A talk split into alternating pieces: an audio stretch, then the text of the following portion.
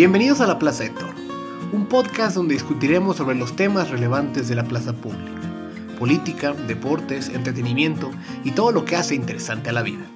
El día de hoy, platicaremos sobre los efectos del coronavirus en la sociedad. Mi nombre es Miguel Toro, acompáñenme a abrir las puertas de la plaza.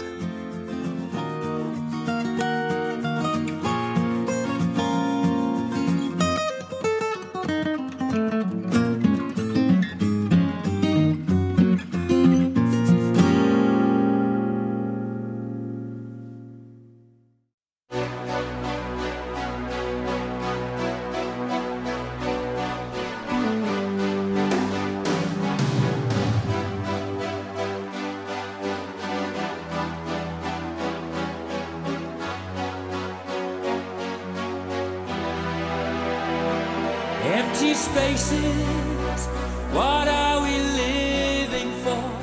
Abandoned places, I guess we know the score. On and on, does anybody know what we are looking for? Another hero, another mindless crime, behind the curtain, in the past. Hold the line. Does anybody want to take it anymore? The show must go on. The show must go on. Yeah. Inside my heart is breaking. My makeup may be flaking, but my smile still. La canción que hemos estado escuchando es The Show Must Go On, de la banda de rock Queen. No encuentro mejor forma de expresar el psique colectivo de la sociedad que ha sido encuarentenada por el coronavirus que este. Para algunos de los que escuchen este episodio, habrán sido días, para otros semanas, para otros ya más de un mes, en los que sus actividades normales han sido alteradas para pasar a un estado de mayor alerta, de cuidado de la higiene y resguardo en casa, buscando así no contagiarse y no contagiar a otros del virus SARS-CoV-2, mejor conocido como el coronavirus. En centenares de programas de radio y televisión, en miles de artículos periodísticos y millones de tweets, se hace referencia al COVID-19, y gente ha hablado ad nauseam de los números de casos, de los impactos económicos y hasta de las políticas públicas que se están tomando a consecuencia de la pandemia. No obstante, aún hay mucha gente que no entiende bien qué tipo de síntomas exhiben los infectados por el virus y cómo debe tratarse, el tipo de políticas que se necesitarían para evitar el desempleo masivo, o inclusive el tipo de trauma colectivo que esta pandemia generará. A mí nunca me ha gustado hablar de temas que no entiendo bien en foros serios, y por ende, en la Plaza de Toro, buscamos siempre entrevistar a expertos que conozcan de la materia, pero además sean buenos transmitiendo esos mensajes complejos. Por tal motivo, los siguientes dos episodios estarán dedicados a explicar los múltiples efectos que el coronavirus está teniendo en México.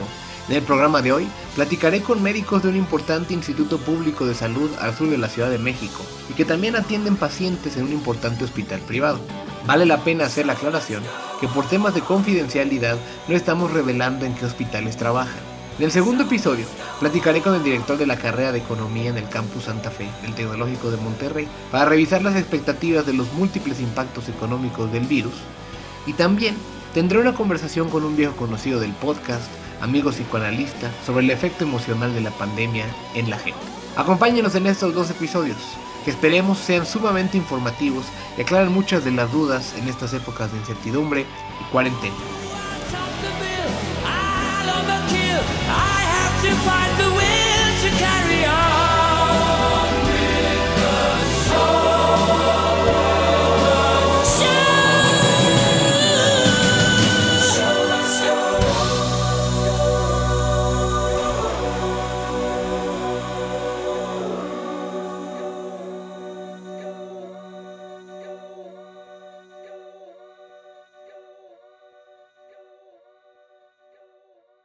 Como la mayoría de ustedes debe saber, el coronavirus es una enfermedad que afecta las vías respiratorias de las personas. Empero, al ser un virus nuevo, no conocemos todos los detalles, haciéndolo bastante complejo. Para platicar con nosotros de los efectos que tiene el coronavirus sobre la salud, agradezco la presencia de la doctora María de la Luz Chan Chan, neumóloga con alta especialidad en trastornos respiratorios del dormir, además de la doctora Yadira Rodríguez Reyes, neumóloga con alta especialidad en trastornos respiratorios del dormir. Ambas atienden a pacientes en un importante instituto público de salud, además que la doctora Rodríguez también lo hace en un hospital privado del sur de la Ciudad de México. Tengo que resaltar que desafortunadamente el doctor Cristóbal Guadarrama Pérez, neumólogo con alta especialidad en broncoscopía intervencionista y que estuvo en el equipo que atendió al primer caso de coronavirus en México, no pudo participar en este episodio ya que ha estado enfermo. Él ha tenido tos de manera importante en los últimos días, pero descuiden, no se trata de coronavirus y quedó de volver al programa cuando estemos en la fase 3 de la pandemia. Marilu, Yadira, bienvenidas a la Plaza de Toro. Muchas gracias por aceptar la invitación. Sé que deben estar teniendo muchísima chamba. Hola, buenos días. Soy Yadira Rodríguez. Yo soy médico neumólogo y actualmente laboro en un hospital del gobierno federal que atiende pacientes con coronavirus. Y también me dedico a ver en el medio privado a pacientes con neumonía por coronavirus. Hola, buenos días. Soy María Chan, yo soy neumóloga y también trabajo en un Instituto Nacional de Salud que atiende a pacientes con COVID. ¿Por qué no comenzamos? Porque nos describan un poco cómo fue la preparación que tuvieron para enfrentar la pandemia del coronavirus. Es decir, mientras crecía este problema en otros países, ¿cómo se prepararon ustedes para la llegada a México? Hace un mes tuve la fortuna de recibir un paciente proveniente de Estados Unidos, residente de Estados Unidos que venía de visita aquí a México. Y lo atendí en un hospital privado de aquí del sur de la Ciudad de México y, bueno, con imágenes y cuadro clínico sospechoso de coronavirus. Entonces, eso fue hace un mes.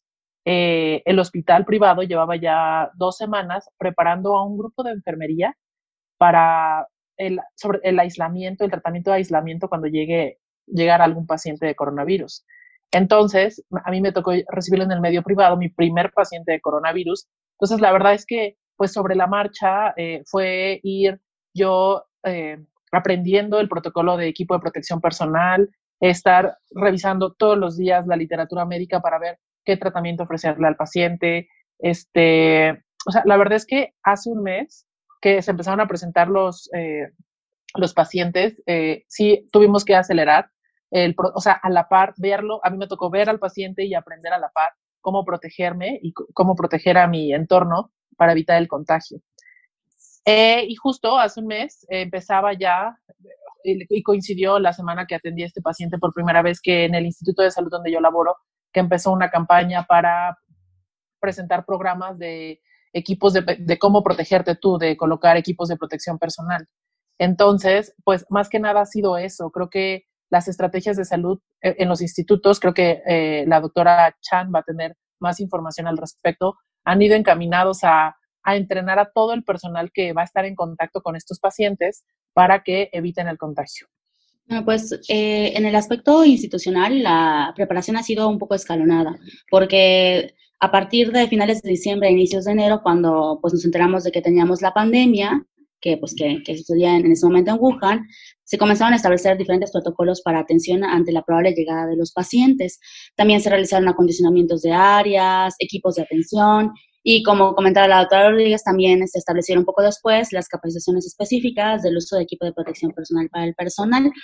Estos equipos son muy importantes en relación a que no solo son la protección que tenemos nosotros contra el virus en relación al contacto directo con los pacientes, sino que se ha establecido que el problema mayor es cuando se retira. Mucho personal de salud en Italia, en Estados Unidos y en otros lados se ha contaminado porque no sabe cómo retirarlo de manera adecuada, ¿no? Entonces, esto era prioritario para todos y hasta las capacitaciones también se han dado en capacitar a gente externa de otros instituciones, para que también ellos puedan a su vez capacitar a los demás. Entonces, ha sido una preparación un poco escalonada. Sí se comenzó, me parece, desde muy inicialmente, desde finales de diciembre, inicios de enero, y pues continuamos. Esa es una cuestión continua. Cada momento sale un nuevo escenario, se adecuan los protocolos para diferentes cuestiones, dependiendo lo que descubramos nuevo o lo que salga en la literatura, que es lo mejor, ¿no?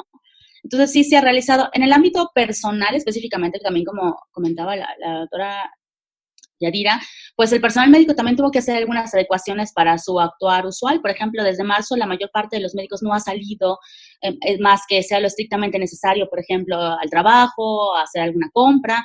Incluso, por ejemplo, tenemos compañeros que ante el riesgo de una posible infección por el contacto directo que tienen con los pacientes, han decidido, por ejemplo, separarse de la familia para, pues, salvaguardar su integridad, ¿no? Y también, por ejemplo, establecer protocolos de limpieza cuando uno llega a la casa, ¿no? El retiro de los zapatos, la sanitización de todo lo demás, que si la ropa la metes a lavar, o, por ejemplo, pues el baño, ¿no? También inmediato después de llegar. Entonces, esto ha tenido diferentes procesos de adecuación y una cosa pues también un poco irónica, ¿no? Que nosotros, el personal de salud, que más necesitamos de ciertas cosas para nuestros protocolos, digamos, en casa, hemos tenido dificultad incluso para obtener cosas como mascarilla, gel antibacterial, las toallitas sanitizantes.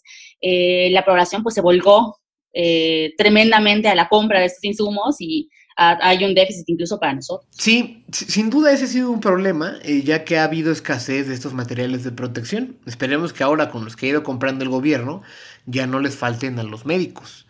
Ahora, entrando ya de lleno en las dudas más puntuales, ¿nos pudieran explicar cuáles son los síntomas de la gente contra el coronavirus?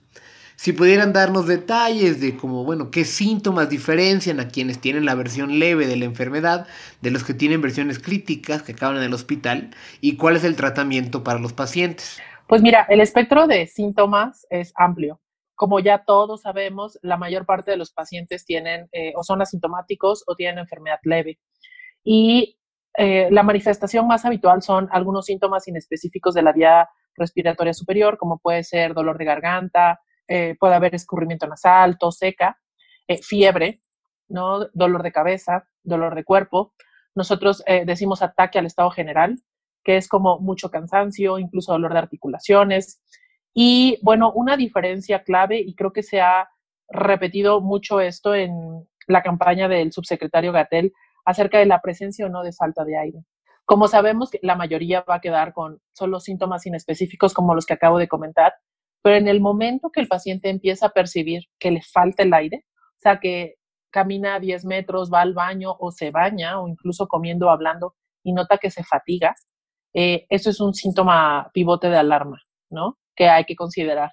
Y bueno, también hacer como mucha conciencia en los pacientes porque sí entra una parte de ansiedad en la población, por ejemplo, incluso en el personal médico, te debo de admitir. O sea, por ejemplo, si uno de nosotros ya empieza con tos o con dolor de garganta, pues sí te empieza la inseguridad porque nosotros nos la pasamos ya viendo ahorita pacientes con coronavirus. Pero, o sea, siempre recalcar, o sea, aquí el punto pivote es entre enfermedad leve a grave, que debe de ser tratada en hospital, es la falta de aire, ¿no? La fatiga. Eso para mí es como lo puntualizaría como un dato de alarma.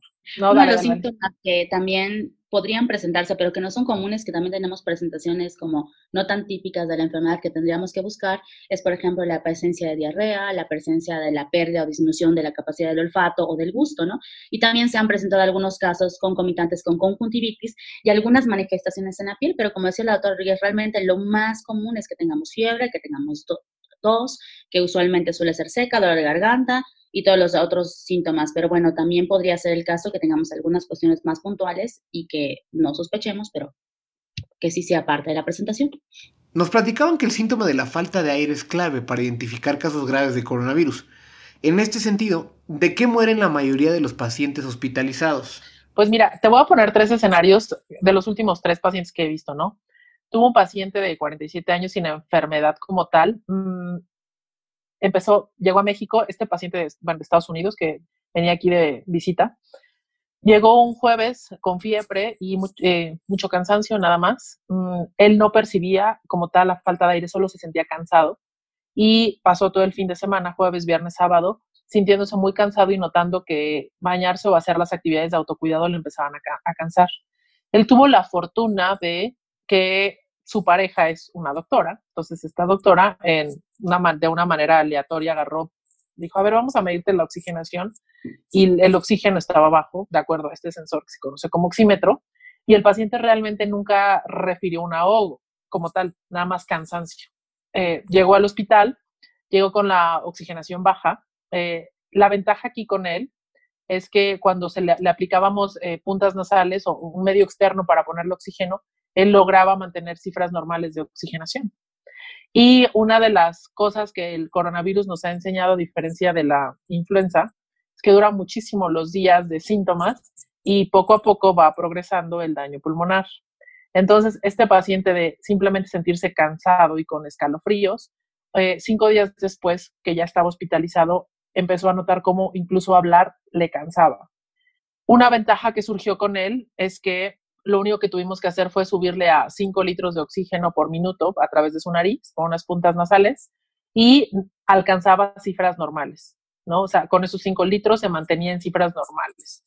Entonces, pues él completó un tratamiento de 10 días hospitalario, simplemente para vigilar que no hubiera mayor deterioro en las cifras de oxigenación, y ya fue egresado sin fiebre y con oxígeno a casa todavía por 1 mes más y en aislamiento.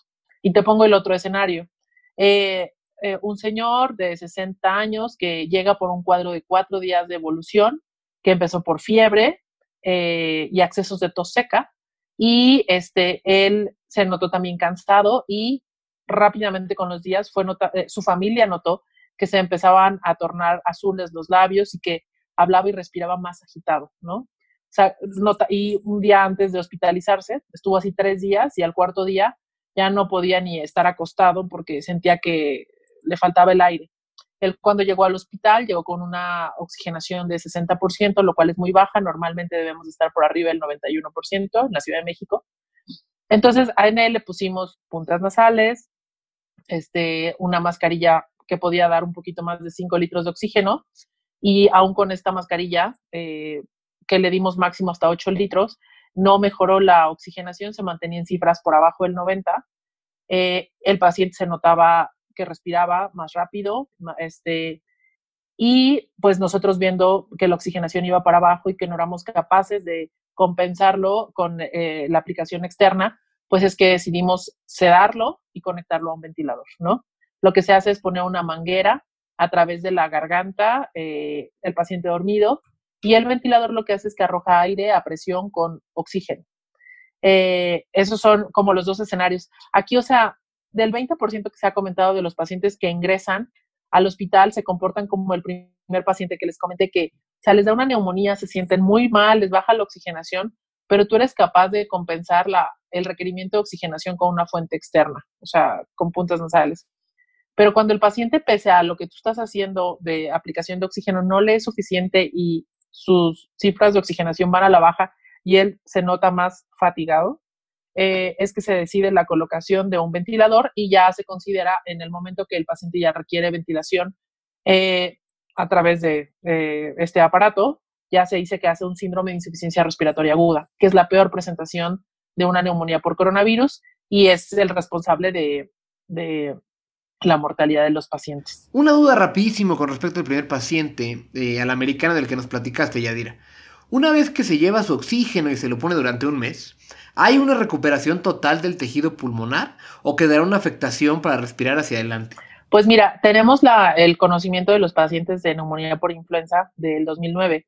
Los pacientes con neumonía por influenza que se atendieron en el Instituto de Enfermedades Respiratorias, a los 6 meses les hicieron, y que hicieron síndrome de insuficiencia respiratoria aguda, o sea, la peor presentación de neumonía, les hicieron unas pruebas de función pulmonar a los 6 meses y al año y se había normalizado.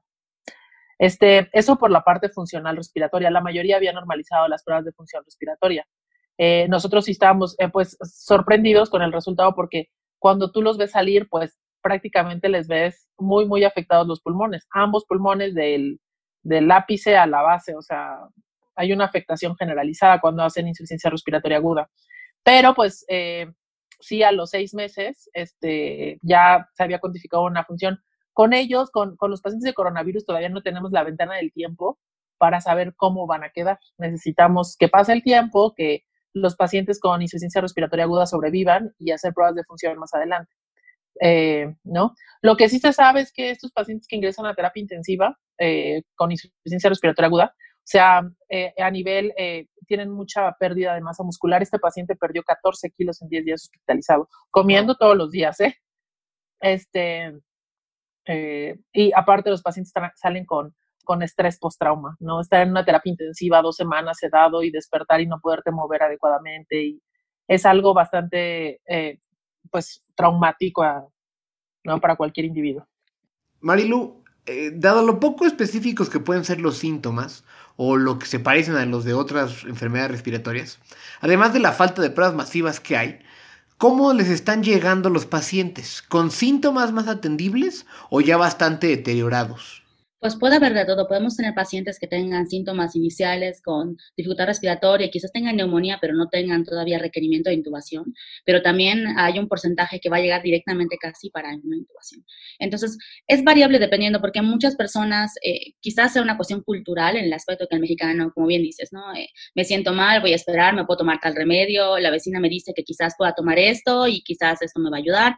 Pero hay personas que van a llegar en muy mal estado, ya con un requerimiento alto para la intubación. Y como decía la doctora Yadira, ¿qué es lo que pasa en relación a que me da neumonía? La neumonía me da un síndrome de insuficiencia respiratoria aguda y eso me puede llevar a una falla orgánica múltiple, que significa que dos o más órganos del cuerpo estén disfuncionando, ¿no? Desde el respiratorio, y podemos tener otro como el renal, el hepático, etcétera, ¿no? Entonces, esto es lo que incrementa la gran mortalidad y hace que los pacientes al final del día puedan fallecer por una falla orgánica múltiple secundaria al síndrome de insuficiencia respiratoria aguda y a la neumonía, ¿no?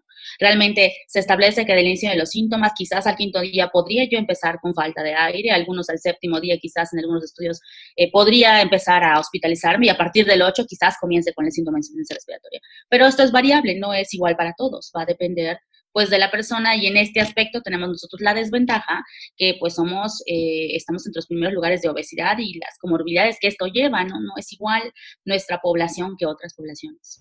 El día de hoy hemos estado conversando con las doctoras María de la Luz Chan y Yadira Rodríguez sobre los efectos que tiene el coronavirus en la salud. Al volver de la pausa, platicaremos sobre las pruebas del coronavirus y los retos de salud que enfrenta nuestro país conforme avance la pandemia. Estás escuchando La Plaza de Toro, ya volvemos.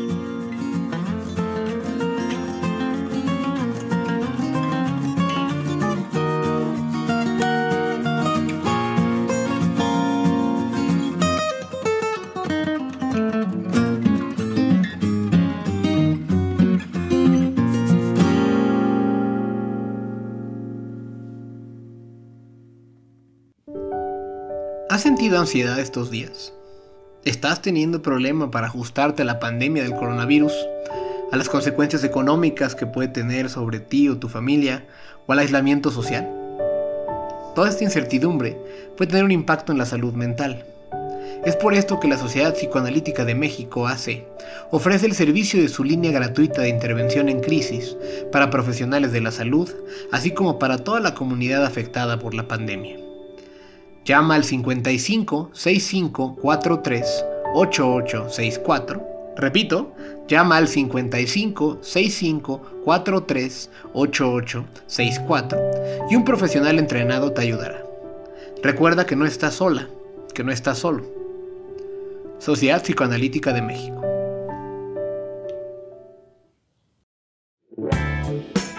¿Has pensado en cambiar a México? ¿Te gustaría emprender con sentido humano? El TEC de Monterrey tiene la carrera para ti. La nueva licenciatura en Gobierno y Transformación Pública le proporciona a sus alumnos y alumnas una formación sólida en ciencia política, además de brindarles los conocimientos más útiles de la economía política, del desarrollo económico y de Behavioral Economics, así como sofisticados métodos cuantitativos y habilidades novedosas de la ciencia de datos, como son el Machine Learning, Data Mining o Agent-Based Modeling. Sus estudiantes se pueden especializar en el emprendimiento público, en el diseño de políticas públicas o en la modelación aplicada de ciencia de datos. Al desarrollar estas competencias, sus egresados podrán hacer el análisis estratégico más riguroso que demandan las empresas del sector privado, las organizaciones de la sociedad civil y las dependencias de gobierno. Aprende a utilizar las tecnologías más avanzadas para la obtención, manejo y visualización de datos, y con ello, sé parte de las oportunidades más relevantes de México y el mundo. El mundo tiene un montón de cosas por descubrir. ¡Explóralas! Explora para cambiar tu futuro. Somos una de las mejores universidades del mundo y te buscamos a ti. A ti que te apasionas con lo que haces. A ti que buscas transformar tu mundo. Aquí puedes explorar para encontrar tu camino, tu pasión. Transforma la manera de construir ciudades. Impacta el mundo. Sé un agente de cambio para transformar tu sociedad. Aplica tu creatividad para crear tendencias. Inventa eso que se creía imposible y redefine el futuro con la ingeniería. Genera valor para todos a través de los negocios. Impulsa el bienestar para mantener la salud. Ven y explora una de las decisiones más importantes. El límite es tu imaginación. Ven al TEC. Explora, elige, libera tu potencial transformador. Uno de los temas más discutidos en medios ha sido el número de pruebas realizadas en los países para detectar casos de coronavirus. Algunos países hacen muchísimas, otros bastante menos. En el hospital, ¿cuáles son las instrucciones para hacerle a alguien una prueba y en qué consiste esta? Lo pregunto porque el gobierno ha reiterado el uso del modelo centinela, donde solo se le hacen pruebas a un porcentaje pequeño de los posiblemente contagiados. Para poner rápido en contexto a la audiencia, en México se están haciendo solo 16 pruebas por cada 100.000 habitantes, cuando en Colombia se están haciendo 54, en Chile 290, en Estados Unidos 590 y en Corea del Sur 842 por cada 100.000 habitantes. Entonces, nuevamente, ¿cuáles son los criterios con los que se les hace la prueba a un paciente que se sospecha que tiene COVID-19? Pues mira, el abordaje y la decisión de tomar la prueba rápida, la verdad es de que va a depender del sitio donde te encuentres. Por ejemplo, si yo estoy en la institución pública, la verdad es que las pruebas rápidas están reservadas para los pacientes que ingresan por neumonía grave, ¿no? Porque llega mucha afluencia de pacientes con enfermedad, con síntomas leves. Entonces, a esos pacientes, pues únicamente se les da indicaciones generales y el aislamiento y no se les hace prueba. Y estoy en el medio y en la parte del hospital del medio privado, pues como ahí son un poco más menos estrictas las reglas para tomar la decisión, pero en términos generales, la definición operacional de hoy en día para caso sospechoso es el paciente que en días recientes ha tenido un cuadro de fiebre, asociado a ataque al estado general, dolor de cabeza, dolor de garganta, tos seca, escurrimiento nasal. Entonces, si tú has tenido en los últimos 5 días fiebre con alguno de estos síntomas que comenté, ya hoy en día se considera un caso sospechoso. Vale la pena hacer la prueba. En temas epidemiológicos, para control epidemiológico sí valdría la pena. Sin embargo, si no hay las necesidades, o si no hay el material, el recurso, bueno, me queda claro a mí que la estrategia que actualmente tiene el país es de acuerdo a los recursos con los que contamos, ¿no? Es adaptada a los recursos que contamos. Y bueno, pero eso sí, si el paciente cumple con la definición operacional y aparte cursa con un cuadro de neumonía grave, forzosamente sí se toma la prueba. Ya sea en el medio privado o público se está tomando la prueba. Sí, que es esto un poco lo que comentaba quizás el doctor López-Gatell del estudio Centinela, que usualmente se hace también ya para la influenza, que es algo que pues ya se hace de manera anual, pero específicamente la Secretaría de Salud para estos pacientes ha establecido que se muestre aproximadamente el 10% de los pacientes con síntomas leves y el 100% de los pacientes con síntomas graves en todas las unidades que están dedicadas a la monitorización. Entonces, como dice la doctora Ríos, va a variar dependiendo de donde uno esté. Quizás no tenga, nosotros por ejemplo, que quizás seamos más centros de referencia de enfermos graves, vamos a dedicarles pruebas a los graves, y otros centros que ya tendrán la posibilidad de hacer el muestreo de los síntomas leves tomarán un porcentaje de la población y se realizarán. La realidad es que lo óptimo sí sería hacerlos a todos y tener el conteo adecuado de todos los casos bien establecidos, toda la monitorización, los estudios de caso, todos los contactos, pero es verdad que quizás no contamos con la infraestructura suficiente para la demanda de todos los casos y quizás ahí desconozco las pruebas totales que tendríamos, ¿no? Pero digo, pues sí, la estrategia que se toma es la que podemos llevar de la mejor manera y se hacen los cálculos establecidos dependiendo del número de muestras y pacientes que tengamos. Finalmente, quisiera terminar con un tema que comentaba la doctora Chan hace unos momentos, relativo a la infraestructura de salud que tenemos. En su opinión, en términos médicos, ¿cuál es el mayor reto que enfrenta nuestro país ante esta pandemia? La disponibilidad de camas en terapia intensiva y ventiladores. Nuestro mayor temor. Sí, ¿no? Creo que es el gran reto en todo el país. Ahorita creo que todavía hay, o sea, el hospital donde estamos, en el hospital público, ahorita está al 60-70% de la capacidad. del hospital. Es uno de los centros que están seleccionados para atender a estos pacientes públicos. Van, yo creo que 50-70%, pero pues todavía no alcanzamos el punto álgido, ¿no? Y cuando hagamos meseta, entonces vamos en ascenso y vamos al 60% de ocupación hospitalaria. Claro, nosotros estamos sesgados porque estamos en una ciudad y un área metropolitana con 22 millones de habitantes. Entonces, la verdad es que platicando con otros colegas fuera de la Ciudad de México que laboran en sus centros todavía tienen la capacidad, ¿no? Entonces, la verdad es que hay un poco de incertidumbre. Esperemos que esto del aplanamiento de la curva pueda lograrse, ¿no? Porque sin lugar a dudas, mi mayor preocupación es que en el próximo mes no tengamos la capacidad para responder ante el contexto de neumonía grave, ¿no? Yo estoy totalmente de acuerdo. Creo que pondría como 3 cosas puntuales que a mí me preocuparían en lo personal y en cuestión médica.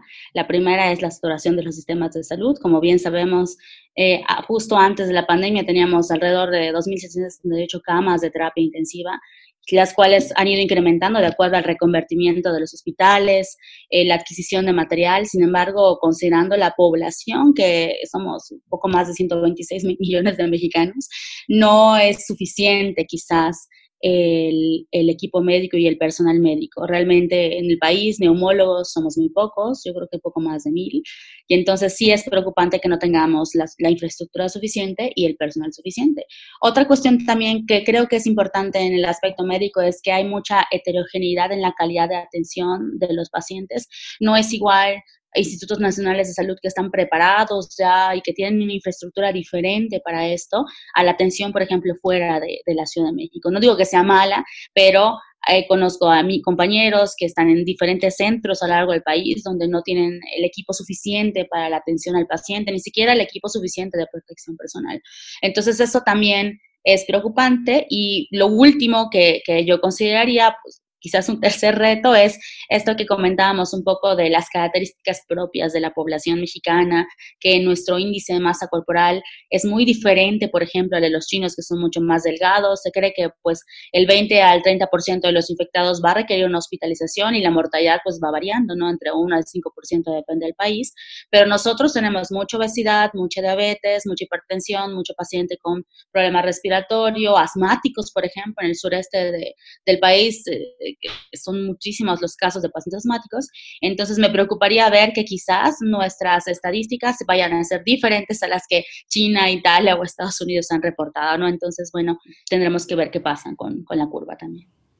Ellas fueron las doctoras Yadira Rodríguez Reyes y María de la Luz Chan, ambas neumólogas con alta especialidad en trastornos respiratorios del dormir, quienes nos comentaron un poco sobre los efectos que tiene el coronavirus en la salud de los pacientes. Les agradezco de todo corazón que hayan estado en la Plaza de Toro en estos momentos de tanto trabajo. Recapitulando un poco sobre lo que platicamos, los síntomas de esta enfermedad incluyen tos seca, fiebre, falta de olfato y gusto, entre otros. Pero el síntoma que denota mayor gravedad es la falta de aire en actividades por las cuales una persona no debería tener este problema. Si tú o alguien conocido está sufriendo estos problemas, acudan con su médico, de lo contrario, quédense en casa.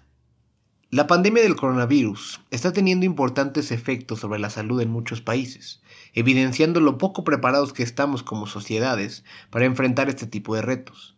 El impacto de estas semanas se medirá en el número de personas que mueran a causa del virus, pero también en el número de desempleados que las distintas medidas tomadas para contener el contagio tengan sobre la economía. Pues es que, sin duda, estas medidas de contención sanitaria están teniendo un profundo impacto económico. Ahora sí que los gobiernos explícitamente le están diciendo a la gente no salgas de tu casa, y eso está frenando la actividad económica de forma significativa. Y como tú dices, es un dilema, una cruel disyuntiva en la que están enfrentando los gobiernos, pues se ven forzados a elegir entre mayores pérdidas económicas o bien muertes, y los gobiernos sin vacilar se están inclinando por anteponer la salud a la economía. ¿Qué pienso yo? Pues yo pienso que sin duda están actuando correctamente. Ahora, y esto sí hay que señalarlo, cuanto más estrictas son estas medidas de contención, pues más pronunciada va a ser la caída a la actividad económica. Y los efectos no son, los efectos son desiguales a lo largo de los sectores, Como tú sabrás, uno de los sectores más perjudicados es el sector servicios. En el próximo episodio platicaremos con el economista Herminio Chanona para tener una mejor idea de por dónde vendrán todas las afectaciones al ingreso de las familias y las empresas derivadas del coronavirus. Adicionalmente, conversaremos con el psicoanalista Gerardo Montes para revisar los efectos psicológicos que el aislamiento social y la pandemia están teniendo sobre las personas. Si este episodio les pareció informativo, ayúdanos a llegar a más personas, compartiendo este podcast en Facebook, Twitter y tus demás redes sociales. Recuerden que pueden encontrar todos los episodios del podcast en el app de Podbean, en iTunes y en Spotify, buscando La Plaza de Toro. También hay algunos extractos de las entrevistas en video en YouTube. Si desean ver cachitos puntuales de los episodios, nuevamente busquen La Plaza de Toro Podcast en el buscador de YouTube y será la primera opción que les aparezca. Si pueden, en cualquiera de estas plataformas, déjenos comentarios o un review. Para cualquier cosa, me pueden encontrar a mí en Twitter en @miguelangeltoro. Muchas gracias por escucharnos. Mi nombre es Miguel Toro y es momento de cerrar las puertas de la plaza.